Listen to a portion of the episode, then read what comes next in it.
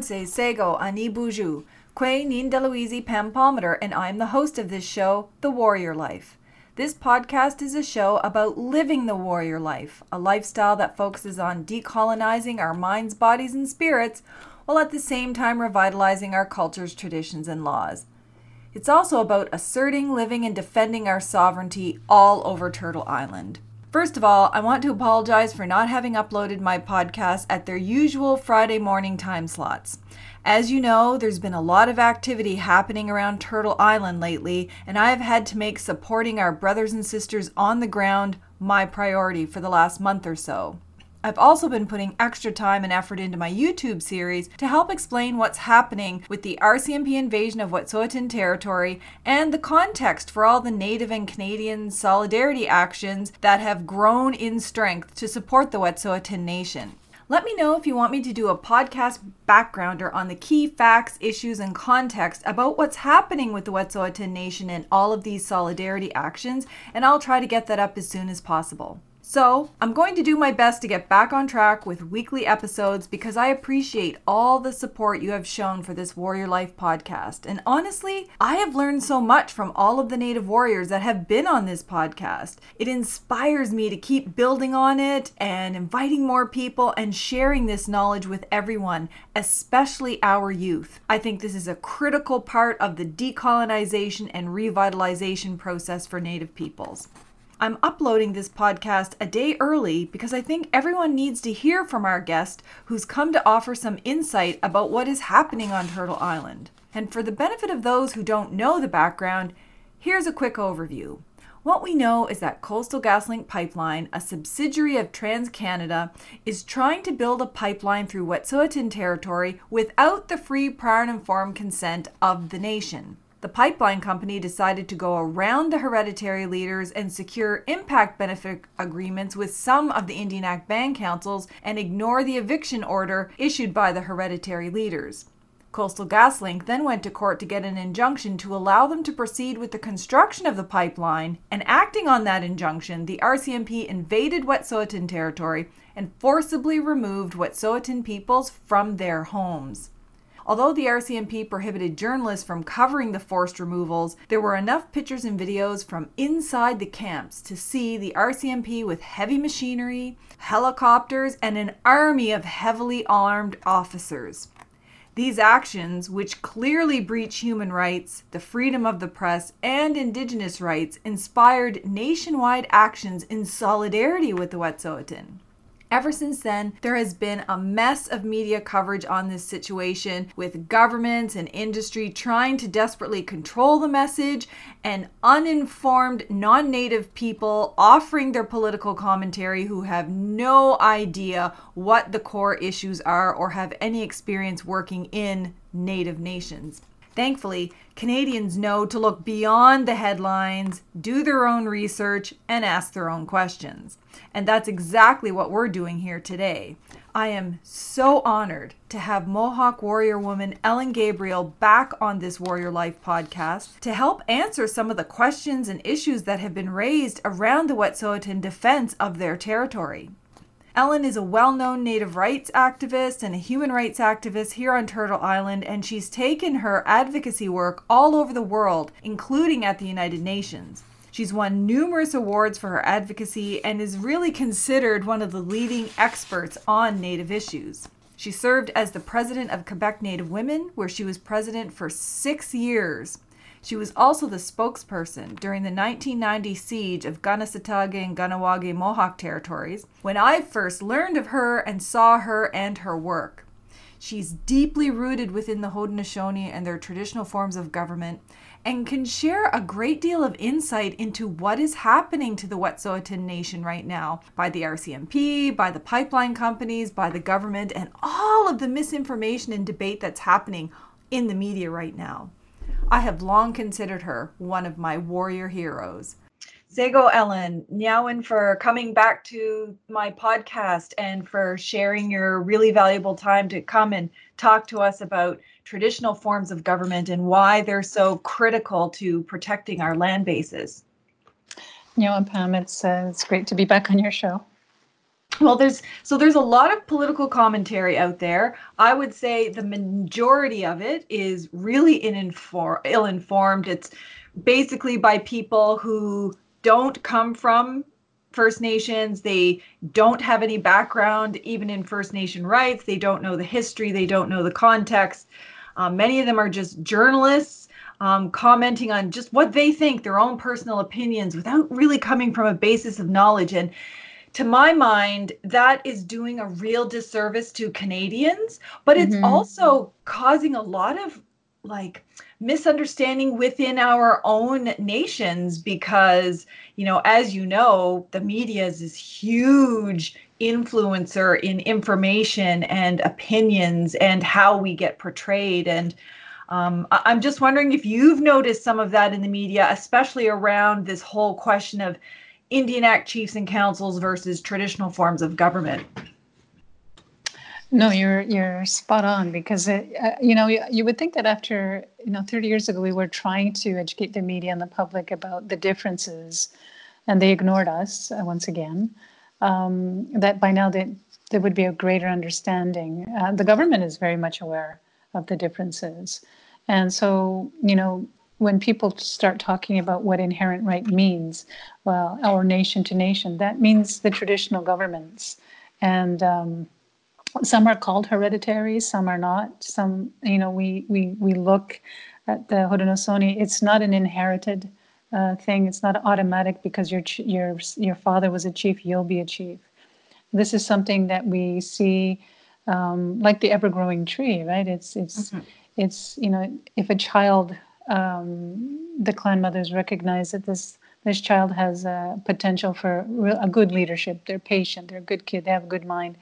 They'll be selected, but they work for the people. The chiefs and clan mothers work for the people, and, and so when we we look at the band council system, it's a three four year term. It's pretty much by a popularity contest. It's a presumption that it's a it's a democratic process Mm-hmm. Whereas, you know, like in in Kanesatake, there's like one quarter of our membership uh, actually votes in the elections because people don't trust the band council or the Indian Act system and the government.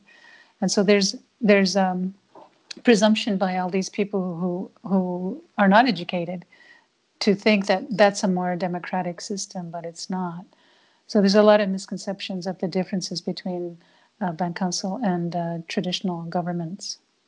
Exactly. Well, and even the heart of supposed democracy, not the way it's been implemented, but the heart of democracy is supposed to be, you know, laws and governments by the people, for the people, like it's people power. But the Indian Act itself is inherently undemocratic in that it was forced on our people mm-hmm. with no with no choice, and all of the accountability goes back to the Minister of Indian Affairs as opposed yes to the actual people. And it could literally be 10 people voting for chief and council and no real form of of you know what is the view of the people? What is the consensus of the people? And and no opportunity to include traditional laws or governing systems within that process no you're exactly right i mean if if there's a bylaw that needs to be passed and three people show up they they are the, the simple majority right? Mm-hmm. And so it's not really a democratic, it's not a system that makes sense. It's not a system designed to promote the rights of Indigenous people. It's a system that's designed to promote the agenda of the government. Um, so discussions are uh, revolve around the agenda of the government, whereas for Indigenous people, you know, we do our ceremonies um, and our festivals, like like the Strawberry Festival, the Corn Festival, etc. We follow the thirteen moons and and we also have within our at least in the Haudenosaunee people the political and spiritual structures are intertwined mm-hmm. so we're looking at what are what kind of impact is, are the actions we're doing today going to have say tomorrow even and for future generations whereas band council is thinking about today let's make a decision. They run on timelines they're administrative bodies and they're basically uh, service providers. And they don't carry the kind of inherent rights nor were they ever the treaty making bodies that the historical treaties revolved around. Of course there's modern day treaties but they're they're a little bit different. So the the traditional governments um, are, are very much in tune with the environment um, and as you know, as we like to say, all our relations and the human beings, because we're not the only thing that is that is living on this earth. So we're we're we're always examining and looking to see um, any threats and um, but also some of the good things that exist in, in our environment. Yeah, well, and I, I mean, you raise a really good point around treaties that, you know, the government has done. Uh, I would say counter education on who are the partners to the treaties. So we know it was the crown. It wasn't even Canada. You know, mm-hmm. we're talking about representatives of, of Her Majesty um, mm-hmm. making, you know, deals that were supposed to be about peace and friendship and allyship with actual nations who were represented, you know, according to their own laws by traditional governments. So you don't see in any of the historical treaties so and so First Nation Band Council with you know government mm-hmm. of Canada. It just it simply wasn't that way. It was representatives of the Mi'kmaq Nation or mm-hmm. you know the the Maliseet or any of the ones that signed treaties. It was nation based. I mean, the Indian Act wasn't even thought of back then. But you know, mm-hmm. so so to even talk about treaty rights or any of those things in a context where the band councils are the ones that get to sign away treaty rights they're not even a party to the treaty. No, and they are legitimized by the Minister of Indian and Northern Affairs Canada. So we're, you know, we're we're looking at who has inherent rights, which means who has the authority and jurisdiction over our lands, our unceded lands, which is the traditional governments, and and this is where you know the, this this confusion uh, lies for a lot of people, thinking that well, you know, the Assembly First Nations or band councils don't they represent you? And it's it's pretty mm. evident that they don't. And you know historically speaking uh, we we know that traditional governments when the indian act was created were a big threat to canada's assumed uh, sovereignty over our lands. And so they came up with the indian act because also on top of that um, indigenous women were a threat to the patriarchy yeah. So in 1924, when they criminalized the potlatch ceremonies and anything remotely resembling our culture and our traditions, they also criminalized uh, and outlawed uh, in the traditional governments of indigenous peoples like the Haudenosaunee and, and every other traditional governments across this land.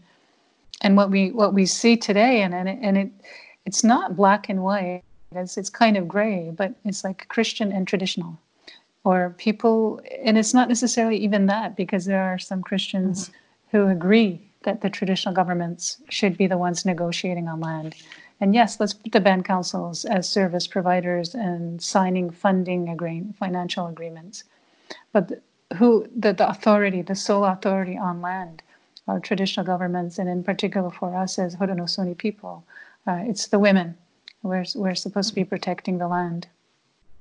Well, and, and that makes a lot, you know, a lot more sense according to our traditional laws and governing systems. And I remember we had a conversation before where you were making the point, you know, like you just said, in 1924 they were specifically criminalizing our traditional forms of government, but it was only a couple decades earlier that we were allies in the War of 1812. Mm-hmm. It was our traditional governments that made these choices. And then, you know, didn't you mention something about them specifically targeting the longhouses?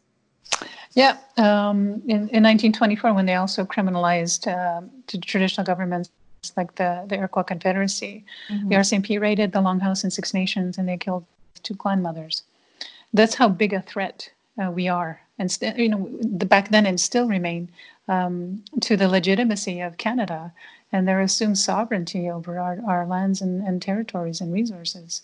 Uh, the extent that they're using violence uh, 30 years ago, uh, 100 years ago, and the threat of it today uh, is evident that there's not a change in the agenda, the colonial agenda, the economic agenda, and that this whole propaganda, this, this spin doctrine of who is legitimate, who's a criminal, who's inconveniencing who, uh, is being discussed today uh, in in a very ignorant way, I might mm. add. And and it's you know Canadians have had ample opportunity to educate themselves on their colonial history, what is needed for reconciliation, Uh, and I agree with everybody that reconciliation is, is dead. I don't think it ever even happened. I don't even, I don't think it was ever resurrected.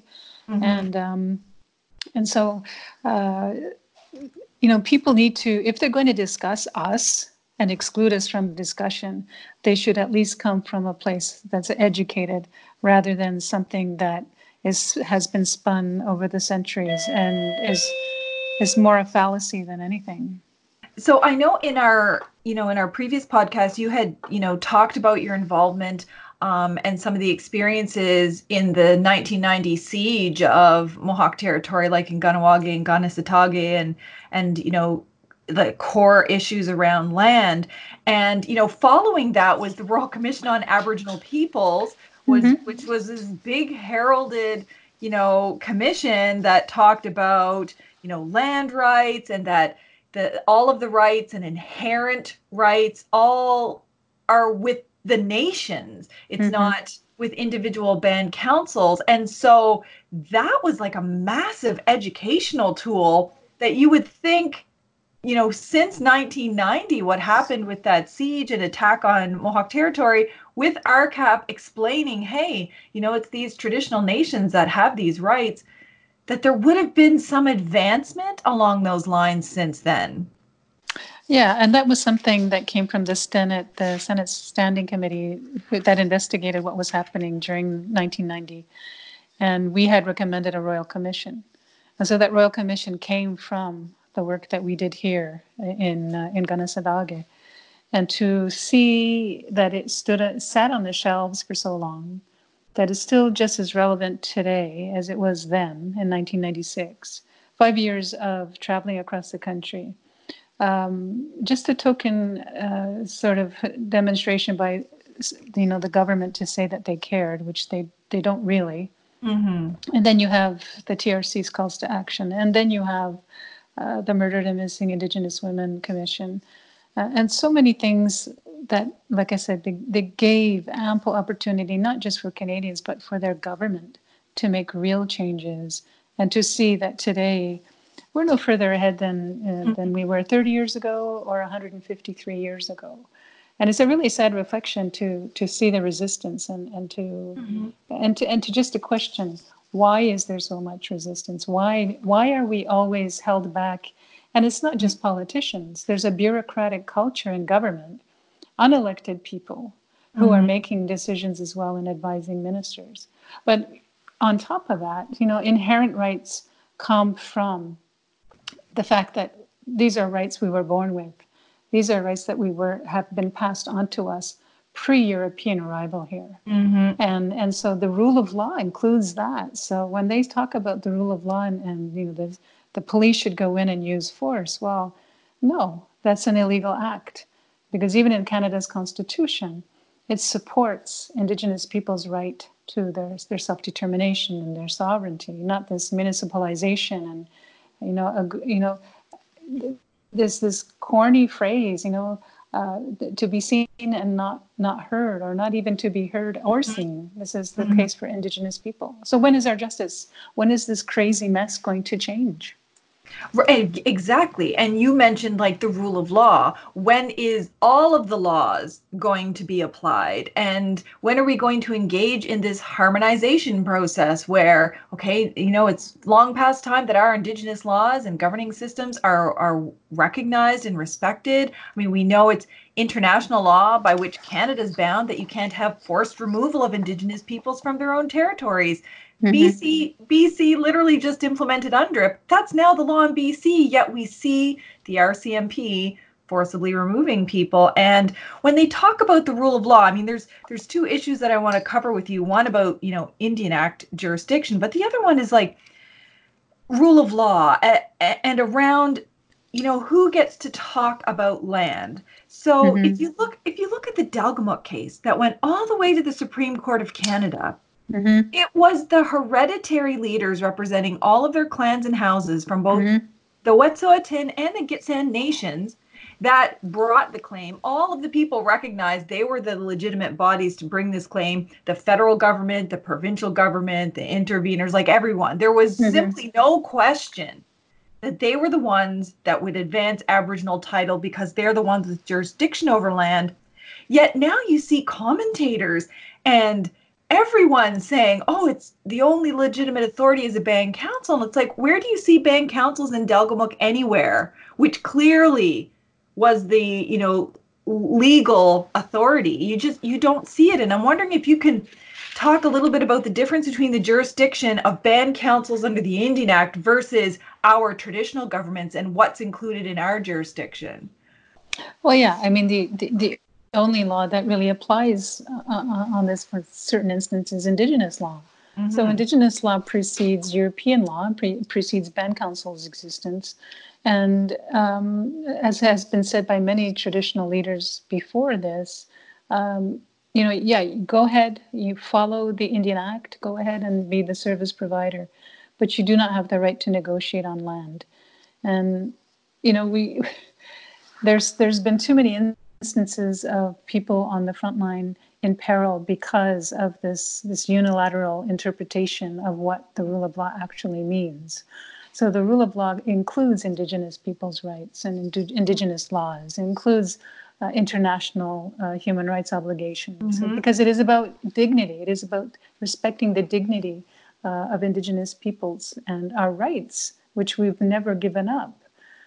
And for you know for far too often the supreme court even has narrowly defined what our inherent rights are mm-hmm. and, it, and the the the leaps and jumps and hoops we have to go through just to prove that yeah we are the first peoples of this this land we we are the ones who have the jurisdiction and authority we're going to, into flawed systems we're going into mm-hmm. systems that are based on racist doctrines like the doctrine of discovery and terra nullius. Mm-hmm. And this is the box that we have always had to fit. Our ancestors had to fit through that box, and they and they didn't.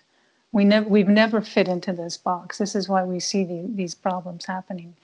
So that this is really, um, I think it's criminal what mm-hmm. they're doing because mm-hmm. the, because it's it's it's a symptom of something even more rotten which is the, the abuse of the land, the abuse of, of threatening future generations from enjoying that land, and the, the continuation of a brutal colonial regime that will continue to oppress us and, and continue to abuse us as human beings uh, with impunity because they can, because they have the muscle because they have the resources. Mm-hmm. And to me, that's not a democracy. That is not a, a country that upholds human rights. So there's something terribly wrong with Canada. And and it's not to say that it's all flawed. I think there, if mm-hmm. we comparatively speaking, uh, Canada might be miles ahead.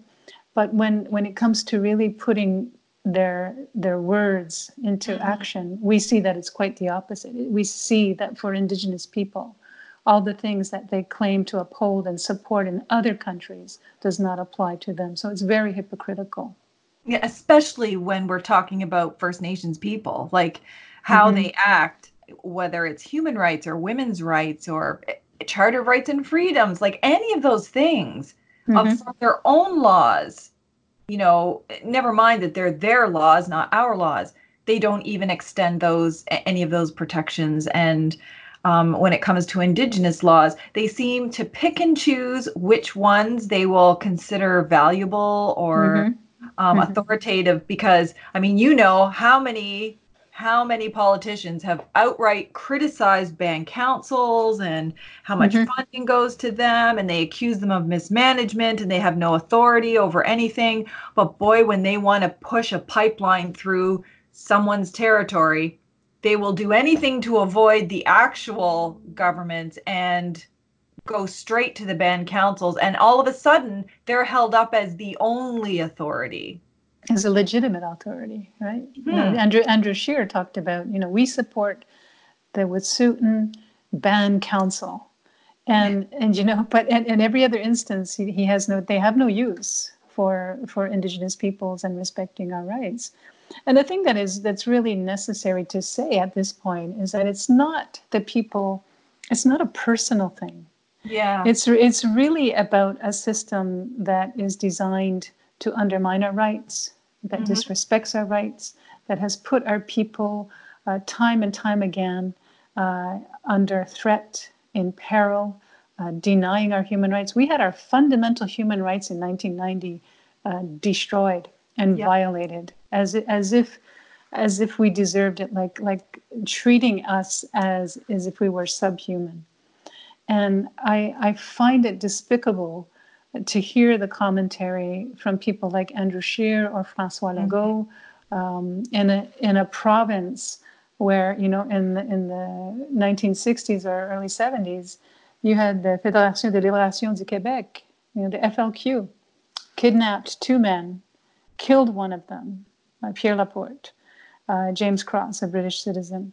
They kidnapped them for Quebec freedom, and yet now, but it's okay and, and it's it's it's this historical amnesia that Quebecers have, and forgetting their own history of violence um, for their own what they see as perceived sovereignty.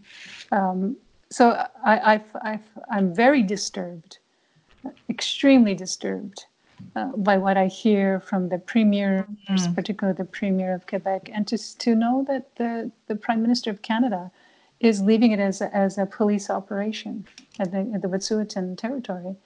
It's a very simple request in order to sit down and have discussions and, yeah. and perhaps resolve this issue.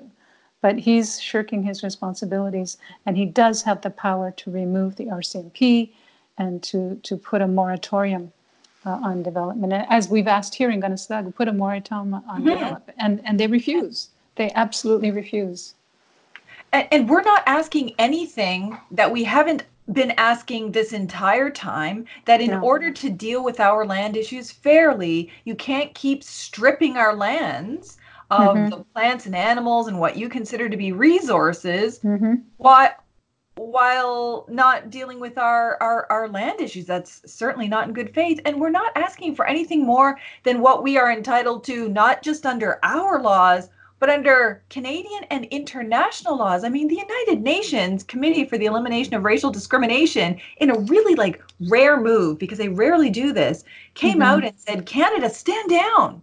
You, mm-hmm. you need to stop what you're doing. You need to put a freeze on all project approvals and get the RCMP and their weapons out of Wet'suwet'en mm-hmm. territory. So for all the people who think we're just asking, you know, for some radical demands, actually these are quite in line with Canada's international and domestic obligations. There's nothing out of line.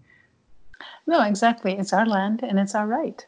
Yeah. And, and that's that's what people don't get. They they make this assumption and, and they always use economics to put us down and and to say, you know, we don't deserve we don't deserve um, to be able to protect our lands and our rights to those mm-hmm. lands. And, and we don't even deserve the right to protect our lives. That's basically what they're saying. So I'm glad that, yeah. that the, the CERD did this because it, you're right. It is an unusual move to, for them to criticize a country like Canada. And I'm sure, you know, when we when we have the uh, the UN Permanent Forum this year in in the spring, um, Canada will will walk with their heads down. I, I, I hope um, because they are showing their true colors. They have been showing their true colors, mm-hmm. and I, and I wish that people, Indigenous people, would learn their own history and, and yes. the colonialism. We know about the Indian residential school system. We know what the church has done in our communities. And when people rise up to protect their lands, everyone should get together, no matter what faction you're sitting in. Yeah. And, and but they don't seem to be because you know one of the things about multi-generational trauma is don't feel you know don't don't tell and don't speak and and they've trained us to do that so anybody who makes trouble is is is like oh my god you know they're scary they don't know what they're talking mm-hmm. about i'm the good moderate indian yeah and and i'm just like you look i'm just like you i agree with you they're yeah. ruining they're violating the the rule of law when it's actually actually no it's actually the other way yeah. They're violating the rule of law, and they're the ones creating this trouble. And, and yet we continue to be criminalized. And I and I hope uh, that there will be a ton of complaints at the UN Permanent Forum against Canada this year because. Um, oh my gosh. Yeah, it's it's it's like I said. When when will this craziness stop? Well, exactly, and I think you really hit on the point. I mean, colonization has so deeply impacted us and all of us you know, like whether we're traditional or not, like from Mhm. all different backgrounds on or off reserve, we're all colonized. It's really hard to think without the colonizers in our head. And this whole concept of, you know, good Indian and bad Indian, mm-hmm. that's that's not even, you know, in our minds. That's literally what all of the residential school training, what all of Canada's laws and policies, what all of their messages are that you can be a good assimilated Indian and and they reward you or you could be mm-hmm. a bad Indian. And I mean, we had a former minister of Indian Affairs literally speak in parliament and say that the treaty chiefs were threats to national security because they Mhm. wouldn't sign away their treaties. And you know, it's this whole good Indian, bad Indian thing. And and you know, it, then it gets placed on us and they want us to have divisions and they use money and power and wealth to try to manage all of those divisions, which is why all these questions come up around you know, Indian Act Chief and Council versus traditional forms of governance. And I keep telling people this isn't a good people, bad people thing. This Mhm. is ways in which we have been colonized and we are trying to navigate our ways around it. Like the people who work, like I work with um, lots of First Nations chiefs and counselors who are trying to navigate the system Mhm. with and you know doing harm reduction and then and i also work with traditional governments and i also work with community groups because we've all got to try to find a way forward but also understanding at the same time where our authorities stop and Mm. um you know it's almost like Can- canadians are learning for the first time traditional government what what's a traditional government we've never heard of that before as Mm. if the whole siege at Kahnawake and Kanesatake never happened. And Mhm. and and I'm wondering if you can talk a little bit about the Haudenosaunee um, form of government because we've heard you know a lot in the media about the Wet'suwet'en. They have a hereditary system. They have five clans, thirteen houses. They have their Mhm. you know I think it's called a balat, which is like their potlatch and all of their laws and ceremonies. And there's been some assumption that traditional forms of government for other nations are all exactly the same. And I was wondering if you could share a little bit about how your traditional form works. Yeah, so we, we have a similar uh, in the sense that we have a clan system. So in the Kanien'kehá:ka Mohawk Nation, there is Turtle, Bear, and Wolf. And um, there are three representatives of, of clan mothers and, and chiefs for each clan.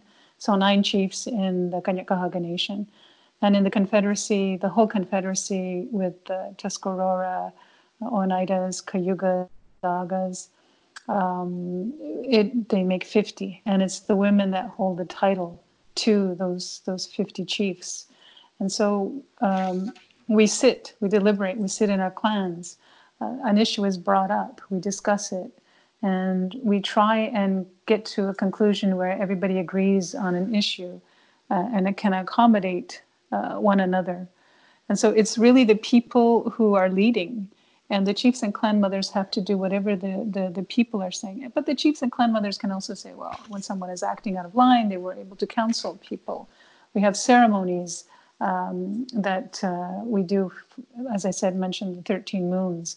Um, but our spiritual and political structures are intertwined. So, you know, we, we burn tobacco when we're ever trying to think of something so that we can have good minds to think about what we're doing today and what's going to happen in the future. But it is very much a democracy in the sense that everyone has a say, everyone gets the opportunity to speak, as opposed to what we mentioned previously in, in band councils, and, and where three people can show up or 10 people can show up and they make the majority and affect the lives of the rest of the community. So it's very much uh, uh, a nation.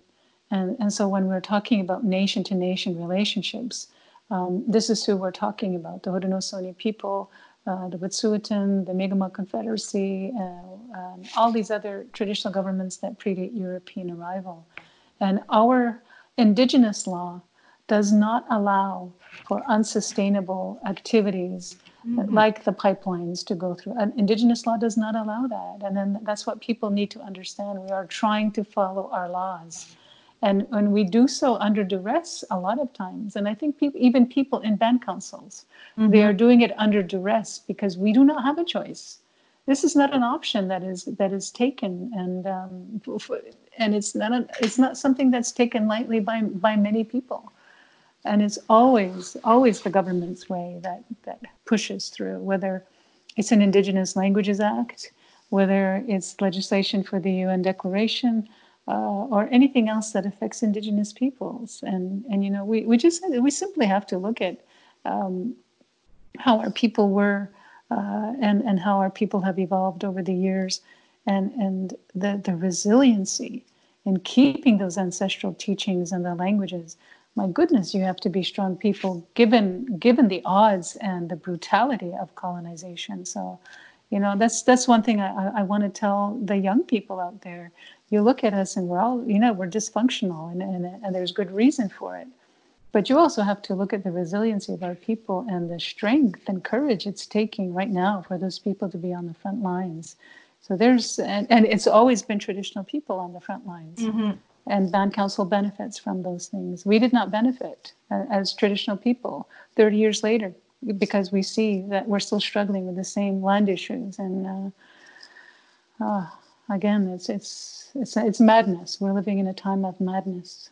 Well, well, it is, and it's and it's it's actually critically important to our collective futures because one thing you were you know i picked up on when you were talking about indigenous laws is that it doesn't allow for unsustainable or harmful activities to the ecosystem in which we are. And last night when the wet'suwet'en um, came to toronto uh, the hereditary leaders and one from the gitxsan nation and freda huson and others we all sat down and talked about um, some of these issues because they're on their way. Well, they're already in Tyendinaga. They're then they're going to Kahnawake. But they said, you know, we're we're not asking for money. We're not mm-hmm. hurting people. Our two issues are one, we are trying to protect our pristine territory, our lands mm-hmm. and waters from destruction because and that's for the benefit of our future generations and and that's kind of getting lost in all this conversation over who has authority to make any decisions. And they said you know the other issue is really we don't want man camps in our territories because they mm-hmm. increase the rates in which native women are abused they're exploited they're trafficked they're disappeared and they're murdered. And that's the that's the statistical fact of the reality. And so you know not that they need a reason because it's their territory. They can just say no if they want to. But these are the two reasons that have compelled them to really push on this and stand up and say, we don't want this in our territory. And then it makes me think, wow, what what if we didn't have our traditional forms of government still in place? And, and I'm wondering if you can just talk a little bit about how critical these traditional laws and forms of government are to our futures. And when I say our, I mean all native peoples and the people that share Turtle Island right now. Well, uh, you know, it, th- there has been a lot of documentation on how traditional knowledge um, has maintained biodiversity, uh, has brought, uh, you know, if we look at the pharmaceutical industry, 70, 74, 76% of uh, pharmaceuticals have been derived from traditional knowledge. And it's, it's a way to understand the importance of us in, in our existence in this universe. And those traditional knowledge systems are the ones who will guide us through climate change. The UN has many reports that talk about traditional knowledge and the importance in tackling or surviving uh, climate change. So if there were no people who were resisting and standing up mm-hmm. and understanding the reasons why you're standing up at the same time right? You have to have you have to understand your arguments. You have to have good knowledge of that. Um, we would just be part of the melting pot. We would just be another minority within a, a very uh, colonial um, mm-hmm. society that where the free market economy is what rules and and the environment means nothing. The people's lives mean nothing. Um, we there's so much rich, richness that you know our ancestors who gave us these teachings and our languages um, fought to protect in in greater and dire situations than what we're feeling now. Uh, we, we, don't have the social media networks to to be mm-hmm. our witness, right? So that kind of knowledge is still precious. It still exists.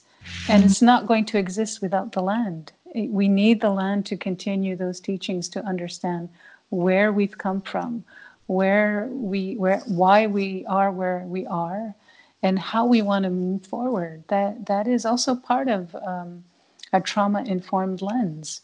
Mm-hmm. And and this is this is the state we're in. We have to accept that, and it's, it's how we get out of it uh, in a way that is respectful to ourselves, to each other, and and of course to to the earth and uh, all our relations. It's extremely important. It's because if we look at Western society, it's a very narcissistic society, and mm-hmm. and it, the issue becomes about a person when it's really the issue is not about a singular person.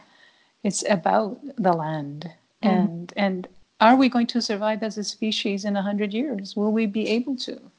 And I think that's what people should start questioning. People are standing up for the land mm-hmm. for for those children, those babies not yet born, and and that's that's Indigenous law. That's part of that law, and I don't think Canadian law has that.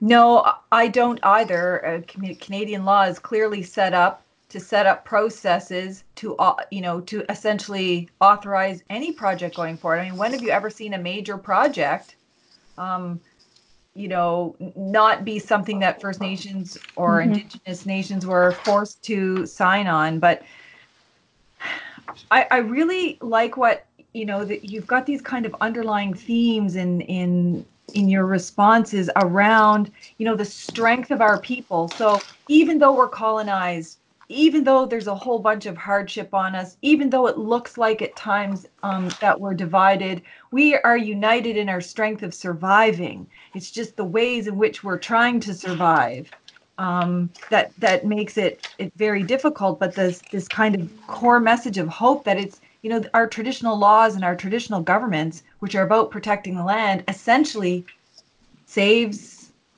the future for for all of us. And I think uh, the indigenous youth who are listening to this podcast who are l- trying to wade their way through all the noise and misinformation out there can get a lot of hope from that because we're still here and and we have people like you like i am so thankful when everything happened you know the the siege at Kahnawake and Kanesatake and I know you were there. You were a critical part of all of that. And I can't imagine how all of this that's happening with the Wet'suwet'en must bring up all of those feelings about what was happening then.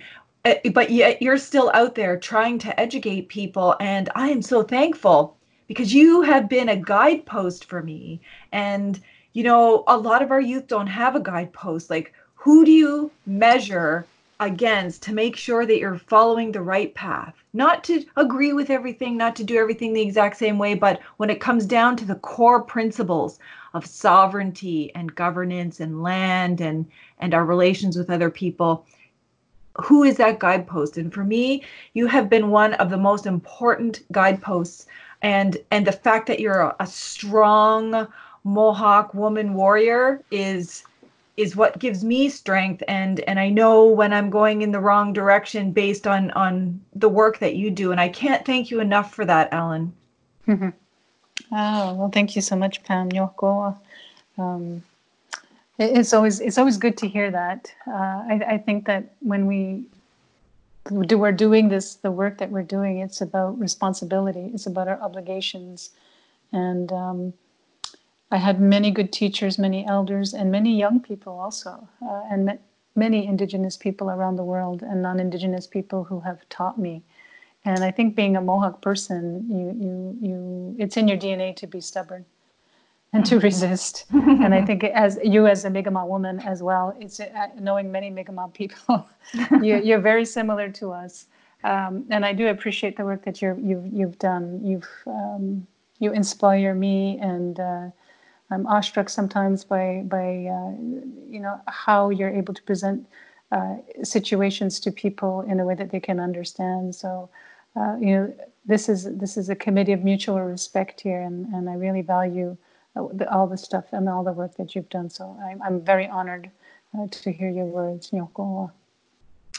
Thank you so much, and and I wish you all the best in your um, protocol relations with the Wet'suwet'en who are coming to your territory um, to reinforce our allyship and our strength and unity around defending our lands and mm. and you know that it, it's really these kinds of alliances and confederacies and treaties that we have with one another. I think that's going to to get done what we need to do and and your persistence is really inspiring so i hope you come back again to our podcast you're always you know you're always welcome here and we'll keep trying to cover these issues as they're happening.